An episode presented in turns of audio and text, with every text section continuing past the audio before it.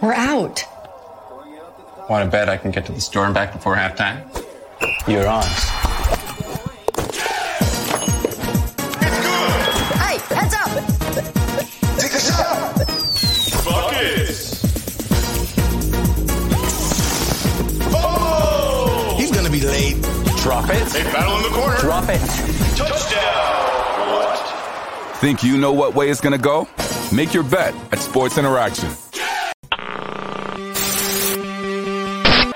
And wait, and baby, I'm TFC till I die.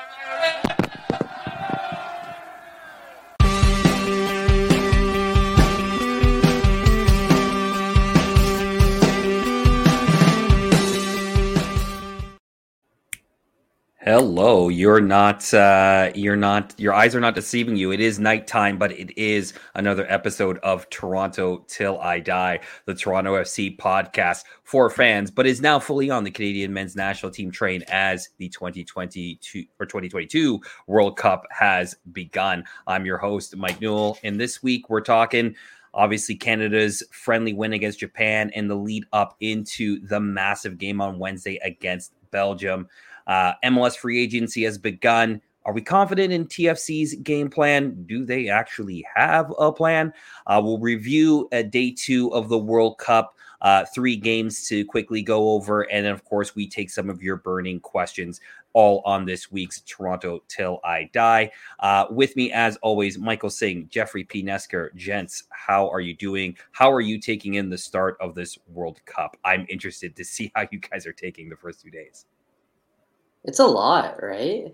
First of all, I'm ecstatic that there are football matches to be watched every single day. That part's beautiful and amazing, but it's a little bit damp because you wake up and every day you hear a new story about why FIFA and Qatar sucks, to be quite honest, to put it bluntly, right? And just the fact that these games are early mornings as opposed to, throughout sort of this afternoon where most people would be watching these games together.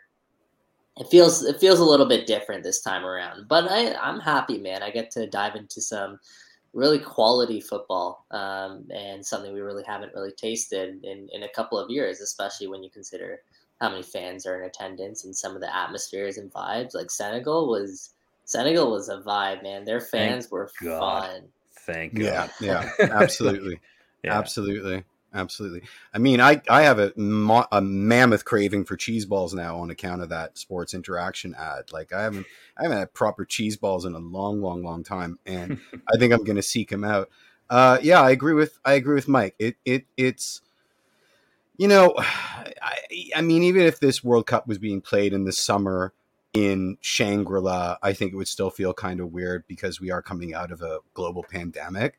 But it is kind of like multiplying zeros with this situation. I mean, you go on the Bird app and at first you celebrate that it's still functional, and then after that, you're inundated with this and that and this backhand and that backhand. I mean, Grant Wall getting turned away from the stadium today because he refused to take off a pride shirt that he wore in to be competitive. I mean, I'm sure there was a certain element of it there, but it's just, something. There's this big disconnect between like all of these people with the wealth and the wherewithal to sort of control their own narrative, with the desire to control their own narrative, but totally incapable of controlling their own narrative because that's impossible in the modern context. So you're seeing all of this stuff. And the most concerning beyond the football is just all these rollbacks. I mean, we knew that the loss of alcohol sales would not be the final domino to fall, rather the first. And then with the armbands and what's happening, it's casting a bit of a pall over the proceedings. But today was a good day for football. Yesterday it was easy to ignore the football because it was pretty bad. I mean, I'm still going to kneel at the altar of Ener Valencia, but it was pretty bad. Today we got to see some some, I'm not going to say proper football because it's the group stages and it's always, you know, teams feeling each other out, but it started to feel a bit more like a World Cup, you know? Yeah. It still doesn't, but it started to feel a bit more like one. Yeah. Like I said in another episode, I'm still slightly conflicted. Like, yes, I'm watching the football, but at the same time, inextricably, you cannot separate the politics from it. And as much as they tell you that you should, exactly, as much as they're trying to get you to not do that, you just can't. It's around you. And I'm also sensitive to the fact that, look, this is a culture, and it is, in a way, you don't want to necessarily be tossing stones in glass houses in certain ways, but we're not being ethnocentric though. It's fair to call out 100% lapses in human rights without saying we want you to work the way we work. 100%. And that's a fine line. Yeah, that's what I'm coming to, right? Like in the end of the day, it's just stuff you cannot ignore. So there is that one side of it. And then of course, from a football perspective, like I'll be honest with you, the first two games were complete snores for me. Obviously from that perspective, obviously the first game, Qatar were just, they were poor, right? And Ecuador, and it's kind of hard because it's, you know, is Ecuador really that good or were Qatar really that poor? And we'll find out. Find out, I guess, for the rest of the games, but that was tough. Watching England tear apart Iran, like, you know, I was doing my work, but I kind of tuned out after 3-0, like it was over. The Netherlands-Senegal game, as much as Senegal fans brought the vibes, and thank God, because you needed that because it had been derelict for the first two games. Even then, it kind of was a bit of a snooze fest. Really, the USA-Wales game sort of was the first match that felt like a proper World Cup match. And that's it's an interesting place to be. Mikey, I know you want to jump in here. Nope. You might be unmuted. Sorry, I was muted. Yeah, I literally said interesting, so I'm happy you read my mind because that was the least eventful match when it comes from creating chances and shots and everything like that. But I definitely the first match. It was just cool just to see a World Cup get underway in the opening ceremony and all that, but. England, I like goals. I think goals are fun. With some beauties. Iran, I don't think is that as bad as England made them out to be, although they did not look great. But that being said, then we can get into the whole political side of things and why it might have been a tough match for them to play. And they were fighting a losing battle from the beginning. But yeah, that just diving into that Wales-USA game just a little bit more, Mike. I think U.S. shot themselves in the foot there. And no pun intended. We're talking about the U.S., right? With an AR-15. Yeah. Mm-hmm. Oh, ouch. I don't think Wales drew that game. I feel like the U.S. gave that one to them. So, will be interesting to watch another team that obviously sort of looks a lot like Canada to me, watching this U.S. men's national team play. They have a lot of young players. They're exciting. Some of them are MLS based. You know, the first time they're really going heavy in Europe when it comes to their roster too. They'll be one to watch. I don't think I'm going to rule them out quite yet, but that was a tough 2 points for them to leave on the board. Yeah, for sure. Not rule them out. You have them as your dark horse, much to the chagrin of half of your Twitter followers. I mean, I read that comment thread. People were giving you all manner of heck. I agree with that statement. And we keep getting back to the political thing. So before I forget, I have a huge problem with this idea that you can separate politics from sport. Sport is a proxy for war. Always has been, always will be. And especially national team sports. I mean, people are investing the same sort of feelings that they have into their national team on a field of play in sport as they would in their military on a field of battle. So to say it's so disingenuous to try and extricate one from the other because one grows out of the other and they overlap in so many ways. It's difficult. It's difficult. I mean, far be it for us to come back and say, why is this happening? Why was it put here? It's here now. So it's just about dealing with the fallout. My biggest concern is these rollbacks. I mean, we have nothing We have nothing in stone to say anything about the promises that were made in the lead up to the World Cup. And I'm talking about the treatment of LGBTQ+. I'm talking about public drunkenness, which is part of the football experience. You know, this disconnect between, you know, we want to be a footballing nation and then, oh, but not that footballing nation. Like, well, you know, you sort of, that's what you ante up to come to play. And these rollbacks I find incredibly concerning. And that's really the most I want to say about that.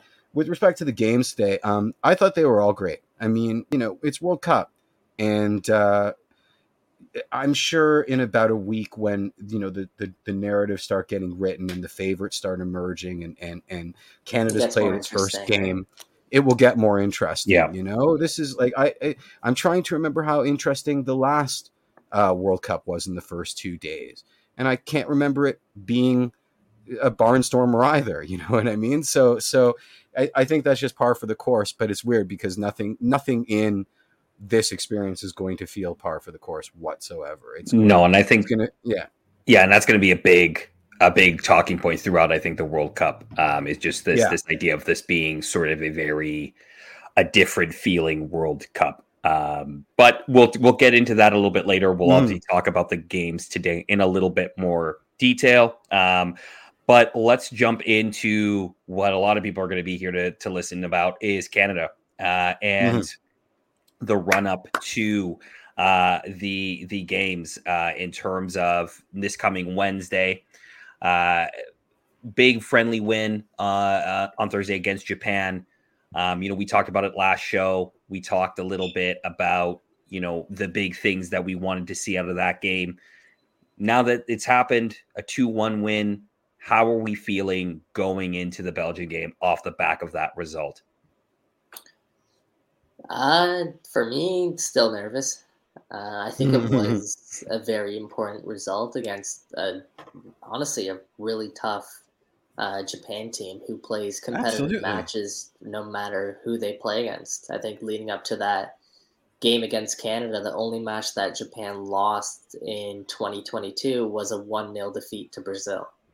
So the fact that Canada was able to find a way to come away with the result, albeit, yeah, sure, it was Japan's second team, essentially, with a few starters sprinkled in. The fact Canada was able to get something out of that game, I think, was great for their confidence and boded well for their confidence. And I think the biggest takeaway was it sounds like all the men's national team players did come away from that match feeling healthy.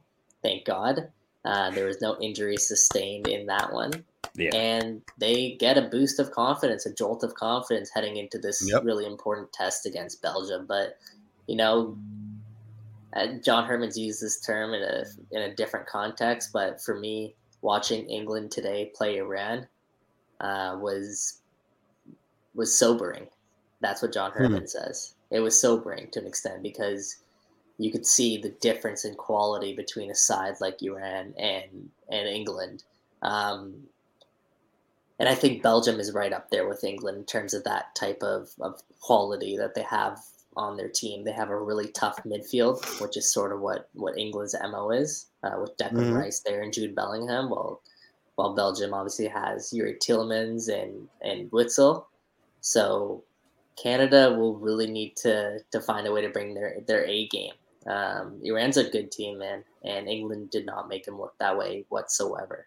So big test. I mean, I think there's a bunch of caveats and asterisks there. Obviously, Iran had other things on their mind. You know, England are notorious for starting strong out of the gate and then kind of losing their footing. So, you know, if this was later on in their group stage, I would assign it more weight. But you know, it could just be, you know, first day funsies. And I hate to say it because, you know, my Bukayo got a brace, but I think there's some caveats there. My big takeaway from the Japan game, just to circle back, is thank God Kava got on the score sheet because we need him. We need him. I don't care. They all count, man. And we need him. We need that kind of confidence from our chaos merchant going into these rounds again in the proper World Cup. So that's my big takeaway. I know I said last week that I'd be happy if we were able to meet them tempo-wise. And I'm not so sure we did, but I think we learned something better, which is, and it's something we should have known already, which is, you know, and I'll bring it to Gray's point here, which is, you know, he's talking about how the U.S.-Wales game was a game of two halves. Again, Greg Berhalter couldn't adjust in the second half, and that hurt the U.S. He's not a very good coach. In John Herdman, we have a guy who loves to tinker and loves to adapt. And his game plan is not written in stone. It's never gospel. At most, it's a game plan for the first half, at most, at maximum. And he makes adjustments based on the opponent that we have. So something like what happened to the US today, earlier today, where Wales kind of figured out what they were doing, adjusted themselves accordingly, and the USA had no answer. I don't necessarily think that that's our kryptonite as much as it might be the United States men's national team, because we have a gaffer in Herdman who this is his wheelhouse. This is his skill set. You know, so yeah, like what to take out of that moving in? I mean, I'm happy Belgium's first because we're getting sort of a half Belgium that's kind of depleted. You know, I'm scared of Tillmans. I don't know how scared I am of Axel Witsel. You know, with no Romelu Lukaku up front, as much as I like Michy Batshuayi, that's a precipitous drop off in quality. So, you know, that's what I'm most excited about heading into this first match, is that we're going to face Belgium. This may be the best time to face them in the whole tournament. So yeah. You know, we win there. True. I mean, I think that is maybe the one saving grace, is that we get them first. So there's a possibility that you catch them a bit off. But I share Mike's concern as well in regards to Belgium, in regards to how this could go. And honestly, it may not have anything to do with the quality. It just might be they just simply out-qualityed right on the pitch. Yeah. Right? It has nothing to do with effort. It has nothing to do with game planning. It's just simply one team has a few more Kevin De Bruyne type players and we don't. And that just sometimes happens in football, especially in tournament football. Yeah, exactly. And that's just this, that's kind of the scary part here, is just that we could game plan really well. We could technically have the right setup, and just simple quality can just beat all of that. Right. We're excited about Romelu Lukaku being out. I don't think Canada's ever faced a striker as good as Michy Batshuayi. I've wanted him on TFC forever. Darwin Nunez would have been and Luis Suarez, but they didn't really handle that threat very well. So let's see how they do against Batshuayi, who's more than a capable striker. He's a guy who can actually probably get in behind better than a Lukaku would. Way trickier. Yeah, absolutely. Which could be a threat against, you know, a guy like Steven Vittoria, who isn't the most. Doesn't have the best speed, but let's put it bluntly, right? Yeah. He's up there. That is not his specialty, no. Yeah, big test in so many different ways. But at the same time, as a Canadian, soccer fan and journalist, like, so happy to finally be talking about a legitimate game where Canada is going to be playing a real opponent. This will be the best opponent Canada has ever played in a meaningful game. Maybe since France in '86. Yeah. Even then, Michel Platini, right? This is the world number 2 squad, right? Yeah. I don't know what France was ranked back in '86, but it has to. Be. They were the European champions at the time, right? They were the reigning European champions. Look, I, you know, for this game, I think for Canada fans, I would say enjoy the ride, right? Enjoy the wave, you know. Yeah. In terms of the actual sort of tactics and breaking things down, like I'm really interested to see what John Herdman may do with Junior Hoylett here. I don't know if he starts on Wednesday, but it was interesting that they used him in this Japan game, and I thought he was really effective. He was everywhere. The role that he gave him. Yeah, he was everywhere. And I wonder if he gives himself a shot to maybe get into that 11 on Wednesday. He has to start. I was just about to say, you're insane. Deserved man of the match performance in Japan. He's my guy. I got my kit pressed, ready to go, even though I have to be at home doing the WTR game thread, but you know, I'll enjoy that. Yeah, no, he's made himself undroppable for this game. And you know, I keep flashing to the Fonzie goal versus Panama, right? We've got game changers. We've got guys that can turn a game on its head, and not just one of them. You know what I mean? So all things being equal, it comes back to what we've been hearing out of the Canada camp, I think from Fonzie himself. On any, you know, we can beat them on the day. And he said it with a straight face, and I believe him. I'm not, you know, on the day, ranking, etc. It doesn't matter. Maybe they all had bad cereal. Maybe they're all going to have bad cereal on Wednesday morning, and you know, and they have gastrointestinal difficult. Like this is the beauty of tournament football, and you know, my fear is that, you know, we are underdogs against Belgium. And there's a very real chance that we lose this game against Belgium. And I just don't want to see, obviously we won't see what happened with the Qatari national team for various reasons. One, there won't be a stadium full of us that leave at halftime, but I don't want to see the momentum drop by consequence of a loss to Belgium or, I mean, I would say a draw, but a loss is what I'm worried about, just deflating everyone because this, mm-hmm. What would be a good result for you, Jeff, against Belgium? What's a good takeaway? Are you asking my professional opinion or the one that's really, really scared of the wheels on the bus falling off? That one, because yeah. A win. I mean, a win or nothing, right? A win because you know. So if Canada gets a 2-2 draw against Belgium. I think you're jumping. I'm happy on the moon. I'm on the moon. I'm figuring out how to do backflips, and I'm doing backflips in my apartment. But does that satiate this train that's a rolling? You know what I mean? Chance. That, exactly. No chance. Even with a loss. Forward. Yeah, even with a loss, I don't think the train rolls. I think John Herdman has these guys so well. I'm not talking about us. I'm talking about this inertia for Canada soccer.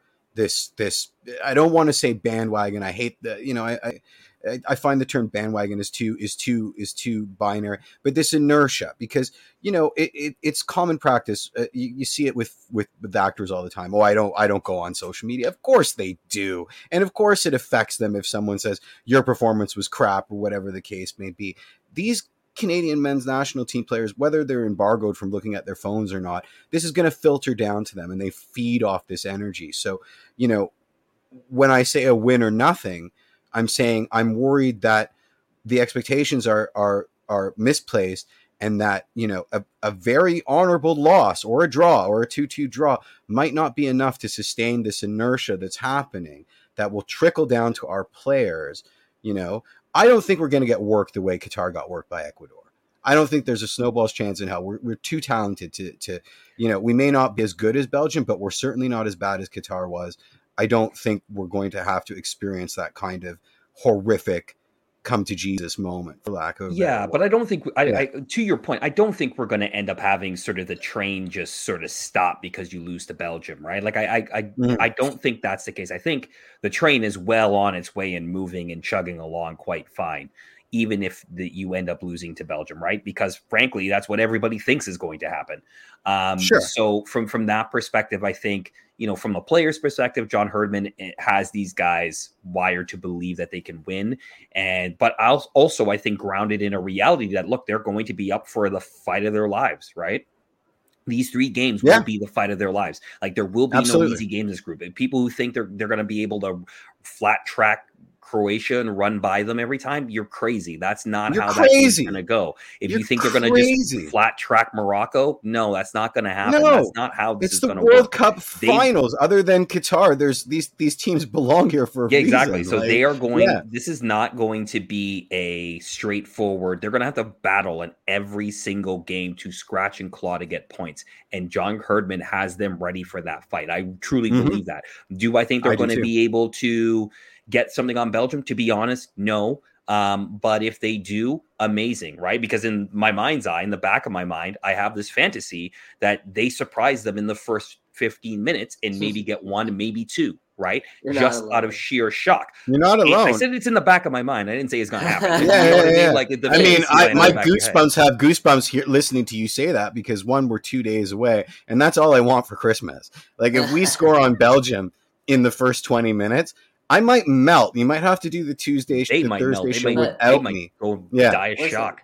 A 2-1 result, a 2-1 loss for Canada against Belgium may just be the greatest result in Canadian men's national team history.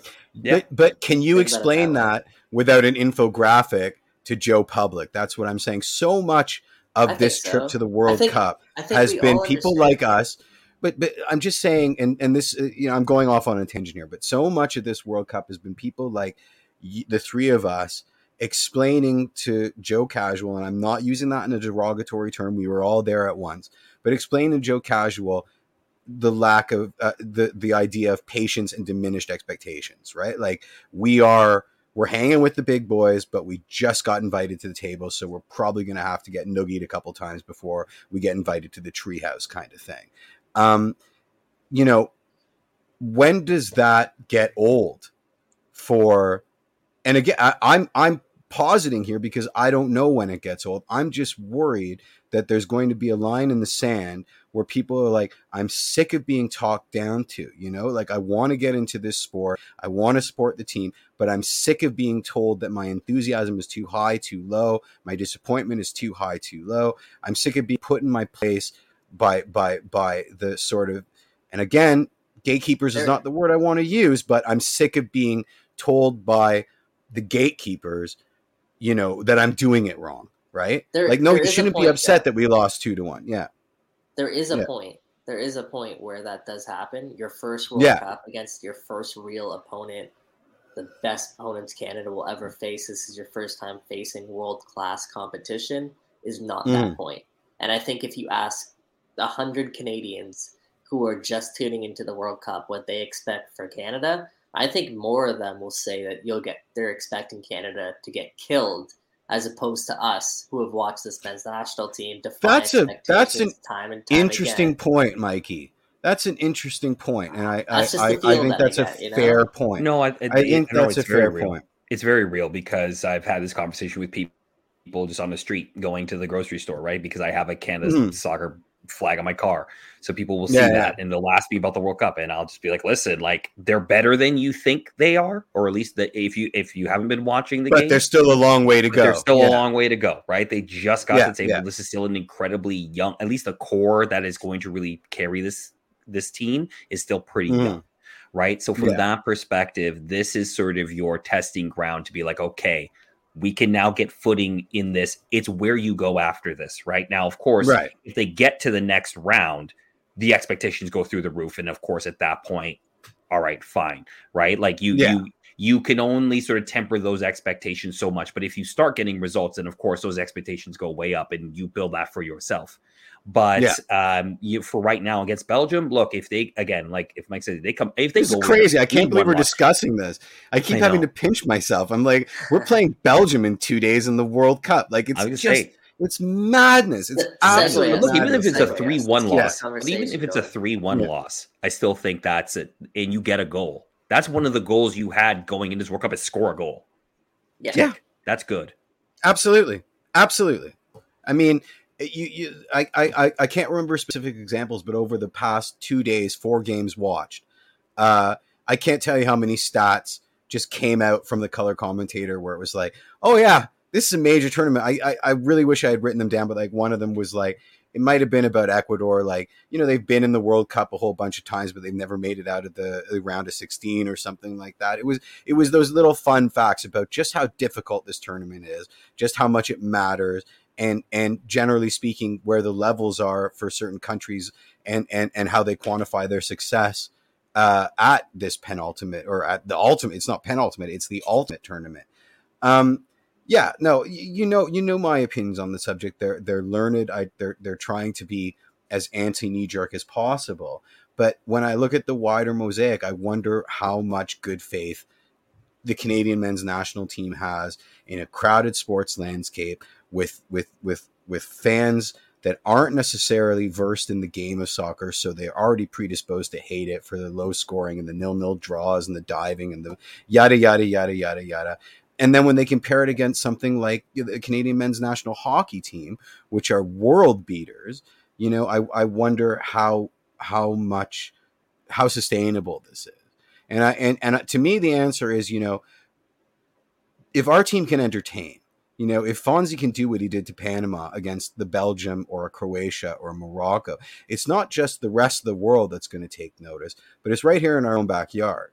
You know, it becomes a memeable moment the same way that Panama qualifier was a memeable moment, but just writ so much larger. And I think that that's enough of a cookie to sustain. So you know, right, circling right back, I think the goal of this Canada team has to be to make those moments.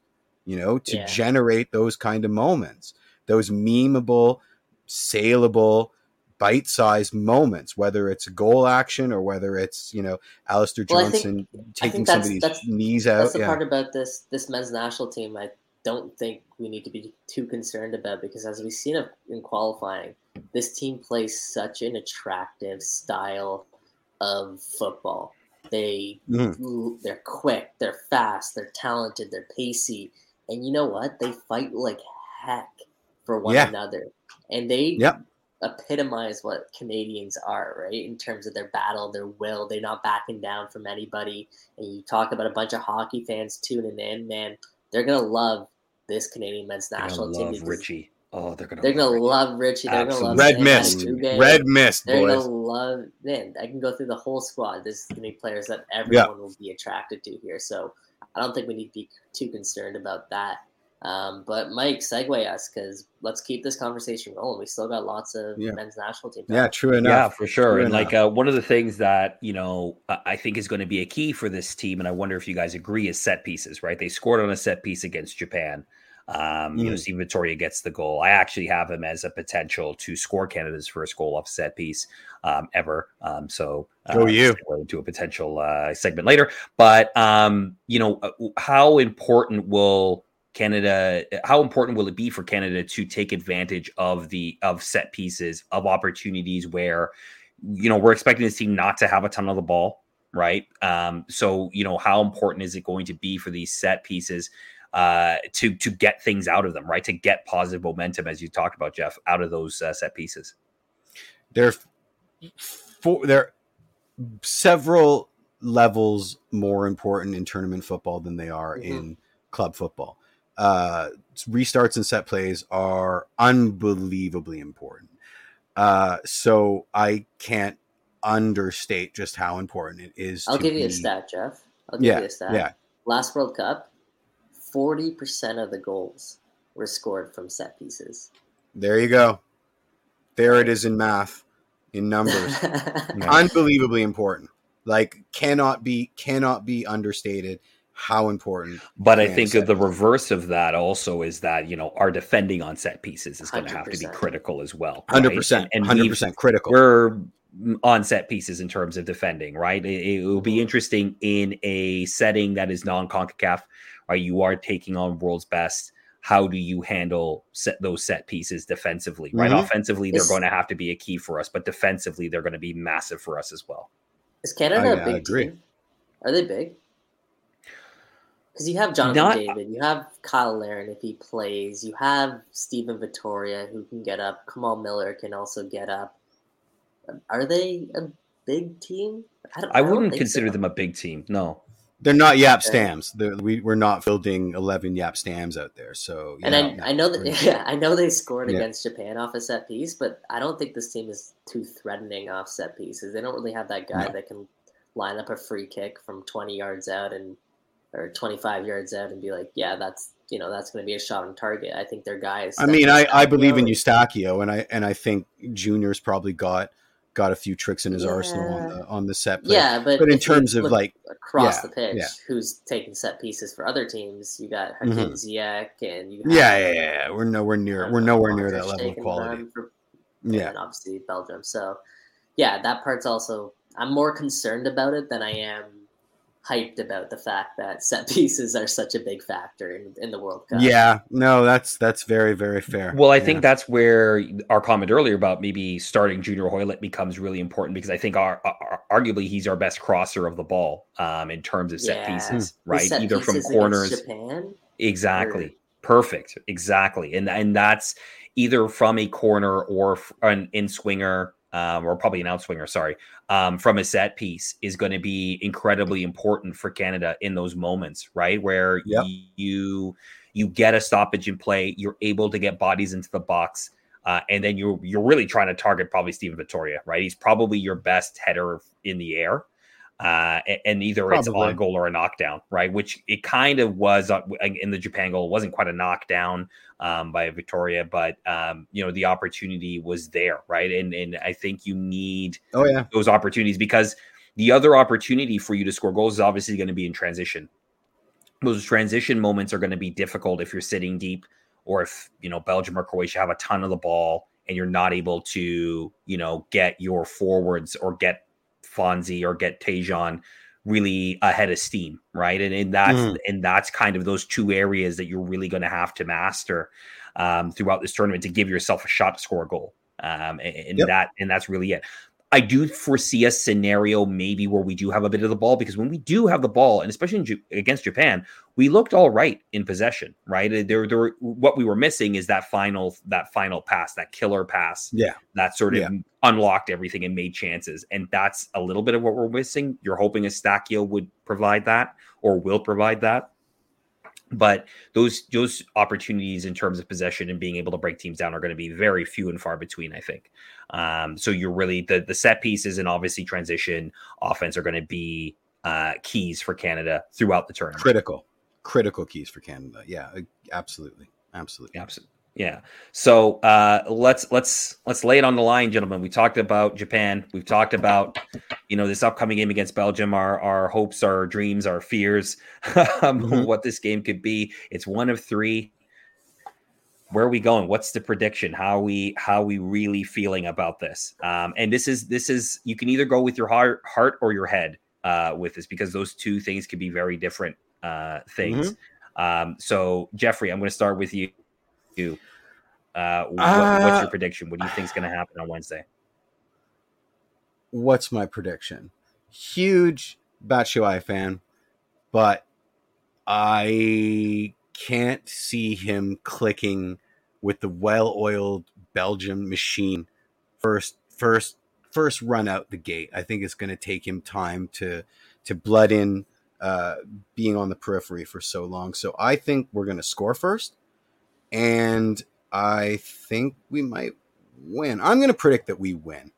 I'm going to say 2-1 Canada. 2-1 Canada. Okay, who's getting the first ever goal? Canada. Who's getting the first ever goal? My boy, Junior David Hoylett, which spoils a certain segment later. But I do think Junior is going to score. And I think if we can confuse Belgium in the first 15 minutes, maybe get one in there, it's ours for the taking. So it's about that first 15-20 minutes for Canada. And if we hit the ground running, I'm confident we might be able to shock the football world. Yeah. All right, Michael. Mike, I honestly don't know. I don't know what my prediction is for this game.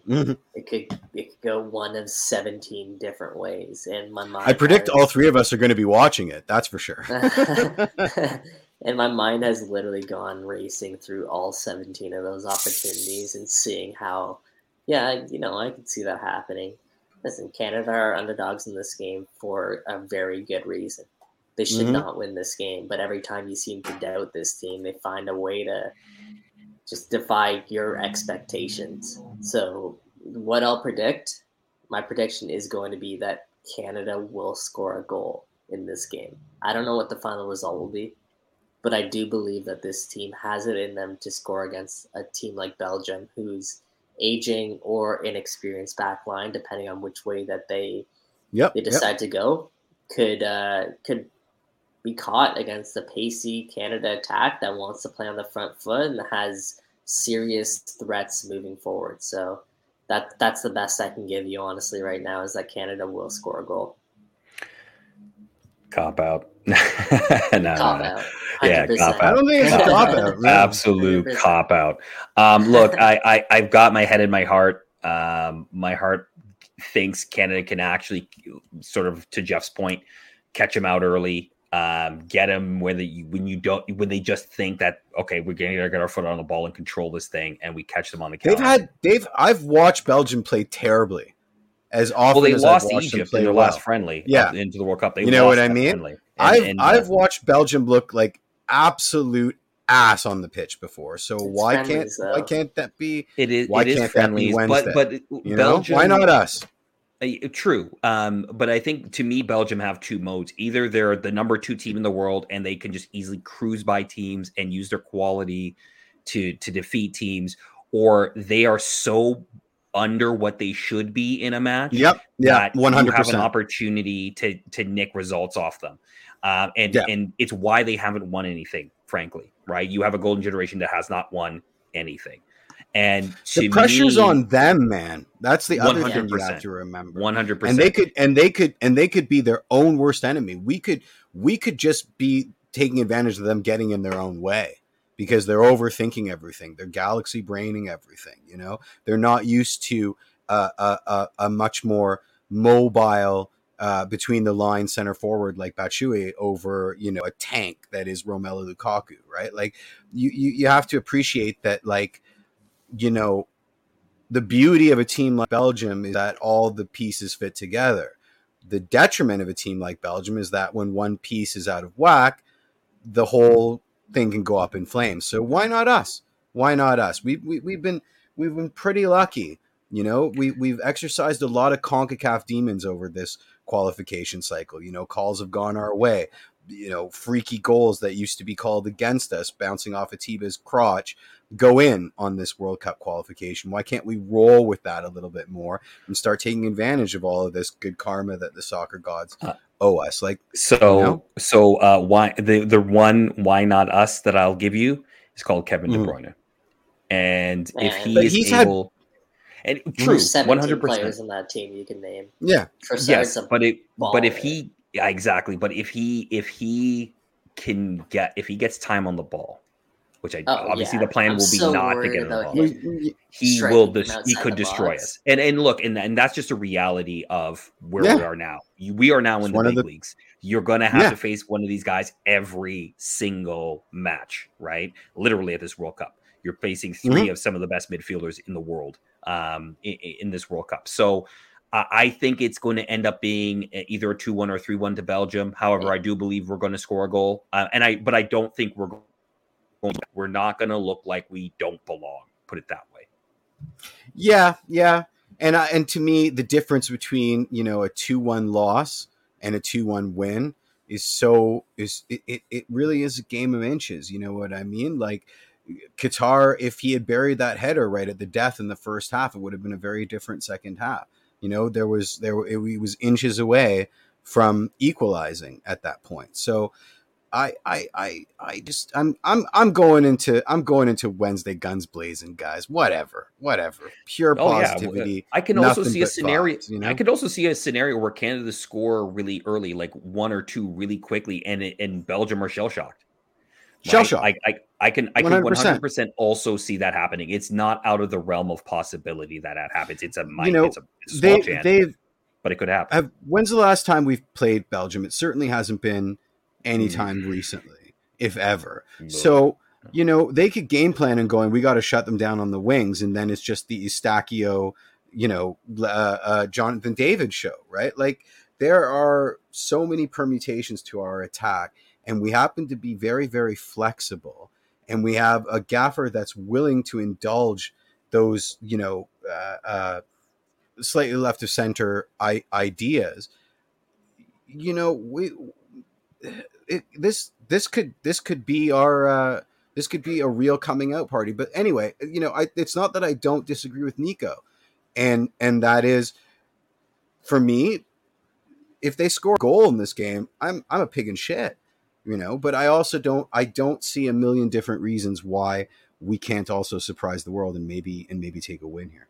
Well, let's hope on Wednesday Canada can surprise the world and prove me wrong, because I really hope to God they can, because that would be, let's put it this way, man, I'm going to be crying at the anthem. I'm probably gonna be crying when I see Atiba. It's just going to be a real, for all Canadian soccer fans who've been, especially those who have been with this national team for a long time, it is going to be an emotional day.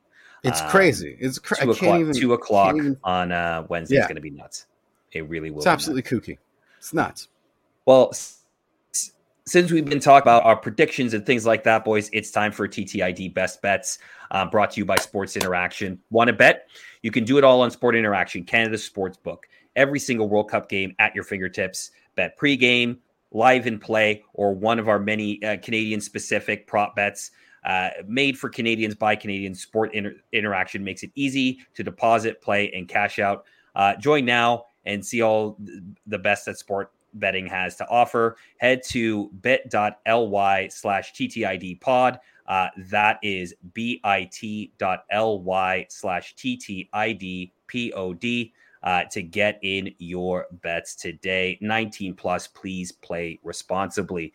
Okay, this is it. We talked a little bit about our overall thoughts, but this is where money's on the line, gents. So we picked a couple of fun little bets within the Canada-Belgium game to look at. Mr. Singh, I'll start with you. What did you sort of look at here? Yeah, you see, with this being Canada's first game out of World Cup in 36 years, first time really playing on this stage, first time really playing an opponent of this stature, I believe there are going to be nerves. And with that, we've seen Canada be a little bit susceptible when they play a Uruguay or even a Japan to conceding early. Mm-hmm. So I do think that in the first half, I'm going to be taking the over 1.5 goals. So 2 goals to be scored in the first half, 2 or more. And that's at plus 155. Again, like, the reason I like it is because I do believe that there will be a little bit of openness and some mistakes to be had by Canada. I do think, there's a good possibility that Belgium takes advantage early. But at the same time, I think that'll also open the game up more. And Canada could throw some numbers forward, and maybe they either get themselves another one, or Belgium perhaps snags another one on the counter. I hope it's the former, but I think that's kind of what I'm leaning towards, over 1.5 goals in the first half. All right, right on. Jeffy, what are you looking at? I went fanboy. I took Junior Hoylett to score a goal anytime in the game, at plus 580, which is nice. It means 5 on top of my homer shout. Basically shiny. If I see Junior Hoylett's name next to something clickable, I'm going to click it. So I clicked it. Fair enough. For myself, I took a minute of the first goal. I'm going for between the 31st and 45th minute for the first goal. So the complete opposite of what Mike guessed, basically. I think there's gonna be a bit of, a little bit of, it might be a little bit of what you call bunkering from Canada a little bit, but and then trying to hit on the counter with Belgium's possession. I got that at a plus 350. From that perspective, I like that, just because I think the game will be cagey at the beginning. Belgium is going to be aware of Canada's ability to hit them on the counter and might be a little cautious in possession and just be willing to keep the ball a little bit. But at some point that breaks either way. I'm not going to say who goes first, but from that perspective, I think a goal is going to be happening in and around that time. So that is our best bets for this game. Not advice, okay, guys? So definitely, take that as you will.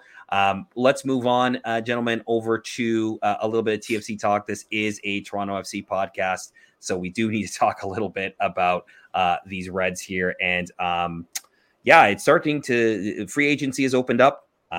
We've gone through now the first round of reallocation draft. In TFC, you got a goalkeeper. we got a goalkeeper. He's clearly going to be a backup goalkeeper, I think.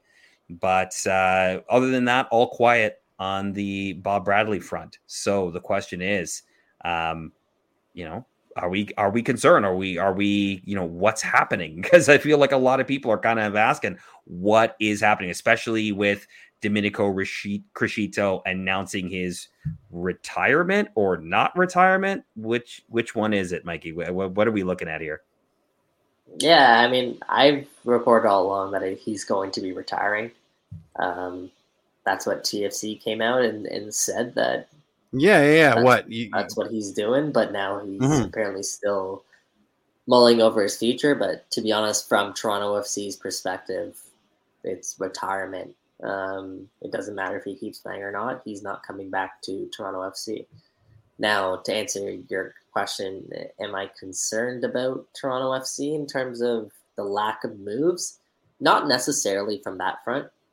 I'm not concerned about the lack of moves just because if you look around Major League Soccer, there's not that many teams making moves right now. I think with the World Cup being smack dab in the middle of your off season, that's essentially what happens. Free agency just opened a couple of days ago, and there are a number of guys that are free agents that are at the World Cup right now. And I'm sure that ones that we want. Yeah. And I'm sure that want to wait until after the World Cup to make their decision, right? And when your big players, like quote unquote big players, because those are the best players in MLS free agency, are waiting until after the World Cup, that causes a ripple effect. So in the market, because you have guys who are waiting for those guys to come off the market so they can get the next best contract. But then you have teams that are waiting for these guys to potentially make their decisions. And obviously a perfect example, TFC and Jonathan Osorio, what's happening there? No one actually knows from either camp because they want to see how this World Cup plays out. Right. So I think in the next week or two, we'll get a lot more clarity in terms of the number of names that are going to be coming in. But overall, just based on what I'm hearing, I'm a little concerned that this team will be able to compete next season, but we'll see. Well, it feels like there's a lot of holes to fill, right? So like, it just feels like every time we think, okay, we think we know what we need to fill, another hole seems to open up. Yeah. We're on a leaky boat. Pieces that might be able to like, maybe not fill the hole, but at least partly patch the hole.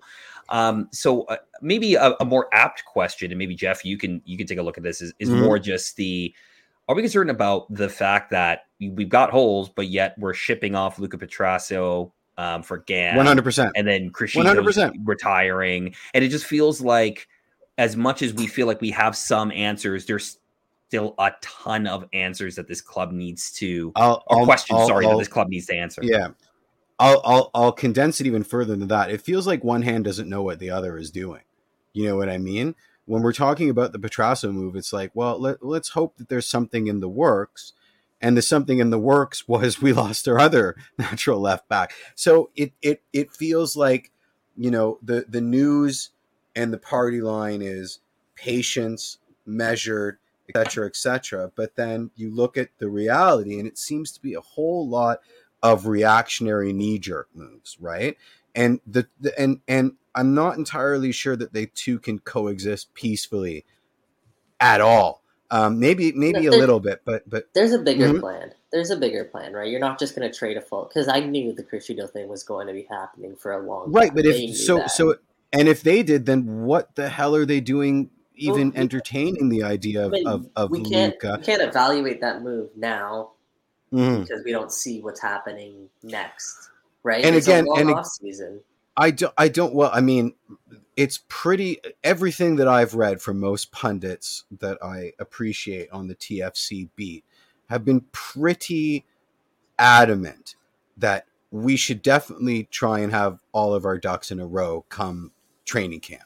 That the team is really putting itself at a disadvantage if things aren't figured out. And these new players and the holes that are plugged, et cetera, don't have time to gel with a proper Bob Bradley training camp. And doing it again, going into a new season again, where we're slowly but surely building it as we're building the boat, as we're taking the cruise, basically, is very, very, very, very non-ideal. Bill Manning's come out and said that that's what he wants to do. He wants to have every player in training camp, at least by the second training camp, right? Right, but I mean, we found players before we lost two more. So I think the concern is fair. I agree with you. I absolutely agree with you. Right now, we knew that this was going to be the case. There's so many things that are incumbent on what happens in this World Cup. But, you know, it wasn't an ideal situation that all the news surrounding this club revolved around a position that we didn't think was a position of need, and has now suddenly become right up there on the action list with all the other positions of need that we knew we had to address. Right? It doesn't inspire confidence, and it does. You know, this was on Monaro's reader mailbag on TFC Republic this week, and he answered quite bluntly. It does speak to poor roster management. It really, really does. And I think that the cat's out of the bag with respect to people not being afraid to say that the club is cleaning up Ali Curtis's mess. I think that that's well understood to be the case right now. But how, like I opened with, how long does that wash before you start going, well, Ali Curtis left us, you know, 2-3 seasons ago. We can't still be. He didn't have enough time to f up the team as badly as we're claiming now needs to be. At this point, in all things, there's a line where it starts to get ridiculous, and it really has been a very tragic convenience that both players outgoing happen to be natural left backs, because it's just it's sort of added insult to injury in this sort of off season of unknown of a lot of unknowns. It's created even another unknown. Yeah, go ahead. Yeah, I'm worried. I'm concerned. I just don't think that TFC are trading Luca Petrasso and then all of a sudden surprised by the fact Criscito retired. I think they're meticulous. From your mouth to God's ears, buddy, because it does feel a little bit reactionary. And then you have to ask the question, because you made the point so eloquently yourself last week when you talked about how much you hated the Petrasso deal. Right? I hate it. I still do. Yeah, you're like here's a guy that's a good servant to the club, that's a capable understudy that we're getting for cheap. You know, why are we letting him go? And then when you add the Criscito to it, it makes your comments even more poignant and we're entirely on your side with this. It's like, well, absolutely. I don't like it, Jeff. I don't like it because Luca Petrasso, I believe, is a very quality player and is a very useful MLS depth piece. But it's not because I believe TFC aren't going to fill the position. I believe they are. They have another move lined up. Yeah, of course. Fill that position, they have to, right? Yeah. So we can't really fairly evaluate both moves until we see what's to come. Now, if we're having the same conversation in February, where the season's about to start, then okay, bring out your dead. Right? Yeah, then okay, I 100% hear what you're saying, and I totally agree with you. I think there's going to be a flurry of moves between now and January. Well, I think some of the I guess when you look at TFC Live right now, the concern is you're seeing reputable MLS reporters and sources starting to say certain high-priced or high-valued free agents are already starting to get an idea. They're doing tours at Cincinnati and Red Bull and Nashville, and you just don't seem to have Toronto's name out there. Now, granted, this isn't quite the old days where everything about Toronto FC got out in the press. So obviously those days have changed a little bit, but I think some of the concern and look, when I put out the tweet about 3 burning questions, this was probably maybe number 2 in terms of the type of questions we got is, well, why aren't we hearing anything about TFC in the free agent market? I mean, just to interject for 1 second, TFC Live are still I don't understand why we let Kamar Lawrence go, or why we let Oro go, when you've got people telling, but you've got people telling them with inside information, Oro didn't show up to training. Kamar Lawrence would rather have been anywhere but the weight room or you know, player management. And so there is, you know, there are certain people that are going to be concerned whether we like it or not. And there are certain people that will, you know, that think will consistently question inside information as being false when it's been proven, not just by Michael Singh, but across the board. You know, you ask anybody in the know, they may not be as blatant as Mikey was, you know, when we were talking about Oro, but the suggestion is it ends up being pretty much the exact same thing, right? I mean, but your question was, am I concerned yet? And yeah, I'm concerned because we're in limbo right now. We've lost, you know, one of the biggest issues of our season last year was our outside backs. We just lost two of them. So it feels like we're circling the drain to 2022. Duh. So of course I'm concerned. Do I have faith that the club is going to make moves? Absolutely. Without question, I think the club is going to make moves. Will they be the right moves? I don't know anymore. We've seen too many wrong moves from this club, you know, that almost eclipse the right moves. I'll tell you this. If we don't have our ducks in a row leading into the offseason, I'm going to start throwing elbows because the definition of insanity is doing the same thing over and over again and expecting a different result. And I don't care about the magic unicorn over the hill if we don't even have the spine of a competitive team going into training camp. Why have training camp then? What's the point? To sing around, toast marshmallows, and talk about stuff and sing Kumbaya? Like you want a team for training camp. No, but yeah. Absolutely, 100%. But I think, and again, take it with a pinch of salt. Obviously, I'm saying it with a little bit of tongue in cheek in terms of what TFC Live's saying, but you know, there are these sort of questions about like there's a lot. We've identified the holes. There are a lot of them to fill in this off season. Can you do that in one off season? Or are we saying, you know what, it's going to have to take another two off season, this off season in the summer to fill them? And will the fan base be patient enough? Because they have been asked to be patient for two seasons, right? And 2 seasons, that patience does run out eventually.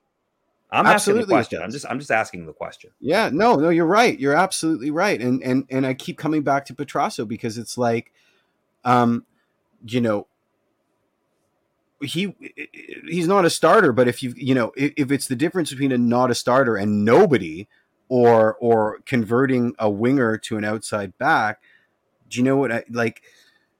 You know, let's put it this way. If we get rid of him this early and find a replacement way too late, that's not good.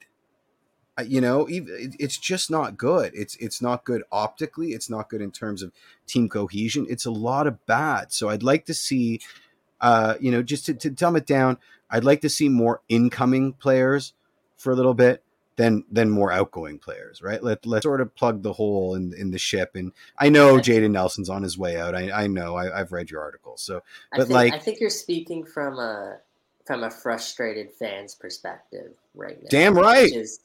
Which is probably the temperature in the room when it comes to Toronto FC fans, right? It's just, they're not going to sign somebody for the sake of signing somebody. There's a long process to it. There's a long off season. It's not like the off season ends tomorrow. There's a plan in place, and they're waiting for a couple of different blocks to fall. Shoes to drop, whatever metaphor you choose. Yeah, you know, they're kicking tires on a number of different pieces, and it, at this point, like I mentioned off the bat, it is a waiting game with some of these pieces, for sure, right? So, yeah, you might have to feel that frustration for a little bit longer, but trust me, you're going to get more than enough content over the next course of this. That's all I care about. That's all I care about. Yeah, trust me, we're going to have enough to talk about over the course of the next Nico Tom Developers is asking about Matt Hedges. I think this is the second time they've asked about Matt Hedges. Do you have anything to add about that free agent? Nothing that I've checked in on personally. I haven't even asked, to be honest with you. I've been busy doing a lot of World Cup stuff. A lot of World Cup stuff there, Nico Tom Developers. Hedges is a center back, right? With Dallas. Yeah, let's get Aaron Long instead. Touring Cincinnati. That's the guy who was touring Cincinnati. Let's get Aaron Long instead. How about that? How about Aaron Long? Cincinnati can have a lot of money. Matt Hedges. You're going to have to make him a DP. He will have to be a DP center back. Why? He was on Max Tam with the Red Bulls, so we would have to upgrade him. Well, as a free agent, because he's going to have interest from Europe as well, right? Like, but isn't MLS mandate a 15% maximum wage increase? So depending on where he was getting paid, and again, this is me getting called out for not knowing that. So I'm not already pants. I've made this mistake. Yeah, let's not dive into the technicalities too much. Mm-hmm. But yeah, Aaron Long would cost more theoretically than Matt Hedges. Right. I don't know how much more, but he would be a pricier thing. And yeah, if you snap your fingers, you want to choose one of the two. 100%. It's Aaron Long, right? It's Aaron Long. But Matt Hedges could be that Drew Moore type of piece, where he's such a veteran. So could Aaron Long. Aaron Long's younger though, right? He's like 20, and he's with the U.S. national team, so you're going to have to wait until after the World Cup. Anyway. Yeah, you're gonna. Well, I mean that's the thing that's the real clincher here is that unfortunately there's this little thing called the World Cup going on right now, so it will affect TFC's recruitment. But yeah, I mean my frustration just comes from the fact that like outside back was all we were talking about last season, and now we're talking about it again. Well, the scary part is just that there is. Can you really realistically get all these holes covered in this offseason, right? Because it feels like you're gonna have to get, if not all of them, then I would say 95% of them covered, right? Like it feels like there's a lot to do, and I do believe there is a plan in place. Obviously, they're going to sign players. It's just with that many holes, you feel like you gotta hit almost all of them out of the park. And that's really hard to do with just like two signings in an offseason, let alone. And that's what kind of prickle at this idea of the perfect player at the perfect cost at the perfect time. It feels like a unicorn hunt. We're all three of us would take Aaron Long in a second. There's absolutely no guarantee that he's going to blood in with this team well or be able to play in a Bob Bradley system. And that was my other mention. Can we do it under the salary cap with the draconian roster regulations that MLS has in place? I am fully prepared to wait out the World Cup and see where the chips lie. But it'll probably get some news before then. It'll probably be more outgoing left backs. We'll sell all our right backs. If we don't have anybody signed by Christmas, we're in trouble, buddy. We've got 8 U Sport goalkeepers, but we have no center backs. And what's a left back? I will say this: I want TFC to be much more aggressive. I want them to make up for lost time, and I want to know that this time they're not spending, sitting on their hands. They're developing a plan B, a plan C, a plan D, a plan E, and all the way to plan Z. That's what I'd like to know. and as much as they're capable of doing that, I realize everything is sort of tied up in everything else, but I would love to know, you find it's almost like the Pozuelo thing where we found out, we signed him in 2019, but as more information got disseminated, we found out the TFC had targeted him long before that, well into when they were, negotiating with Seba. I would like to know that TFC still got a list, a binder that big of potential targets. Of course targets, they do. Of course But workable do. Targets, not just pie-in-the-sky transfer market who's on the Italian national team. Do. Workable targets, and that they, that they can sorry, Aaron. Aaron made me laugh with, look, Jeff, all those expensive Neapolitan dinners weren't eating themselves last off season.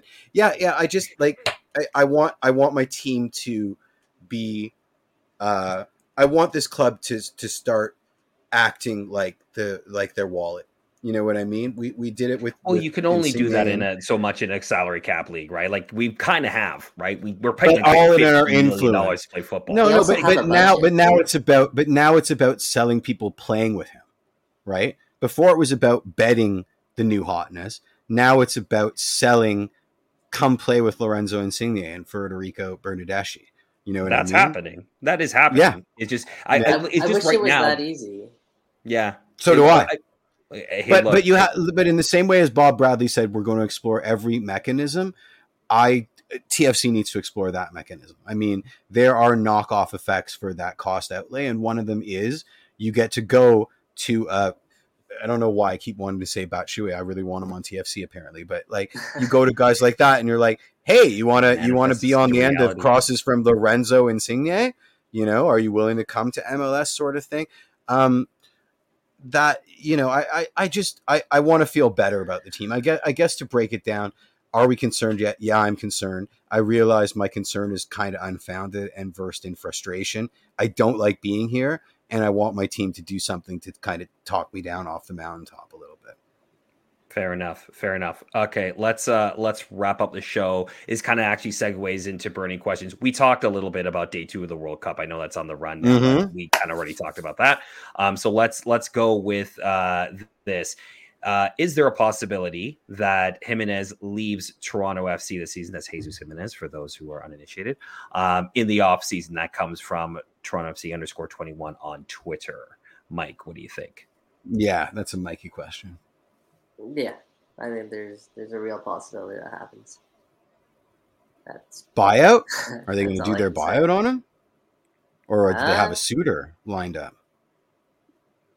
I think you'd have to imagine they would have a suitor lined up for potentially Jimenez, but I don't think you want to use a buyout on him. Yeah, not finalized, but they've shaken down some trees. Yeah, there's a possibility that Jesus Jimenez doesn't return next season. Okay, a lot of you've heard it here first. About that. A lot of people. We'll be happy about that. Okay, and the second burning question, this comes from Chris.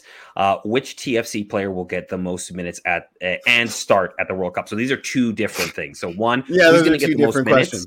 And then who's going to potentially be the first TFC player to start at the World Cup? Jeff, you go first. I mean, I want to say Oso, right? But it's a TFC Mike, player. TFC player? Yeah. Well, he's still a TFC player. He's still a TFC player. Oh, you made me cry. Oh, my God. The contract's ended. Yeah, you're right. He's not a TFC. So do we not get any money? So we don't get money for him playing in the World Cup. No, it's a free transfer.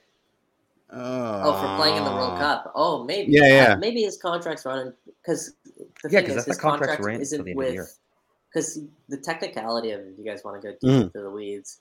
His contract isn't with Toronto FC. It's with the league. It's with MLS, yeah. Yeah. So his contract probably runs until the end of the year with MLS, but he is an MLS free agent officially November 15th. So whether or not TFC get compensated for his World Cup appearances, I actually don't know, but they are treating him like he is one of the players. Agent. It could just be for the content. But for the sake of this conversation, let's just still consider him a TFC player. Yeah. So you're saying Oso. You're saying Oso on both, Jeff. Mike, what do you think? TFC player to start at the World Cup, get the first start. Richie. Oh, as long as he played for you in the last 2 years, according to Nico Tom developer. So we're going to see some Oso money. Nice. We're going to see some Oso cheddar. Yep. The second thing I would say, most minutes. Yeah, Richie. I just think there's more depth. But isn't he technically a Nottingham Forest player? He's registered with us. That's how it goes. Hey.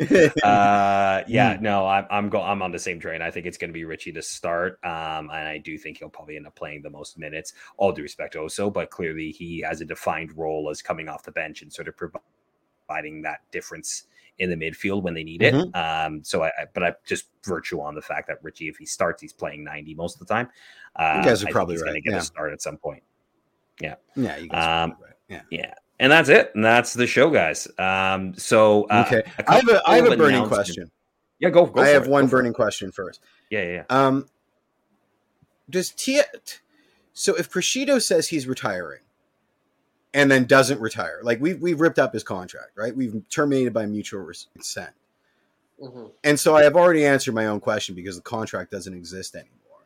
But is there any legal recourse for a team if someone says they're retiring and they rip up the contract by mutual consent, and then they go play for Genoa again? I don't know. To be completely honest with you, but I don't think TFC's holding him hostage anyways. If you want to, I mean, you can sue. You can always sue for breach of contract. Not really, right? But technically, it's mutual consent. You have agreed to, for whatever reason you decide. But it's under false pretenses, right? I'm just because if the mutual consent was based on your retirement, So, but the thing is, Jeff, you don't have to mutually end someone's contract because they're retiring.